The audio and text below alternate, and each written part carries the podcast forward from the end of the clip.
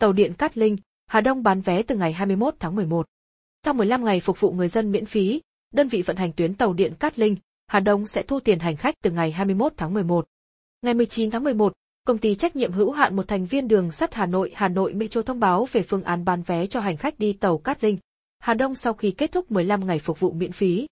Hà Nội Metro sẽ dán thông tin giá vé tại các nhà ga, đồng thời huy động 100 người hướng dẫn hành khách mua vé. Việc bán vé được bắt đầu từ sáng ngày 21 tháng 11 ở 13 ga trên tuyến.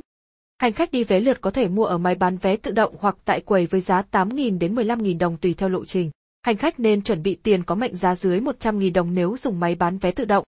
Khi xuống tàu, hệ thống cửa ra yêu cầu khách trả vé vào máy trước khi rời nhà ga. Nếu hành khách đi quá lộ trình đã mua, hệ thống cửa ra yêu cầu khách phải trả đủ tiền.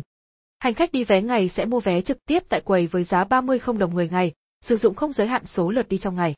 Hà Nội Metro cho biết những người đã được cấp thẻ đi xe buýt miễn phí của Trung tâm Quản lý Giao thông Công cộng Hà Nội có thể tới quầy mua vé, xuất trình thẻ miễn phí để được phát thẻ phúc lợi không đồng cho 15 ngày đi miễn phí.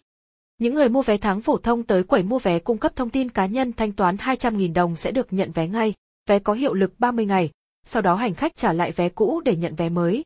Vé tháng mua tập thể, từ 30 người trở lên được giảm 30%.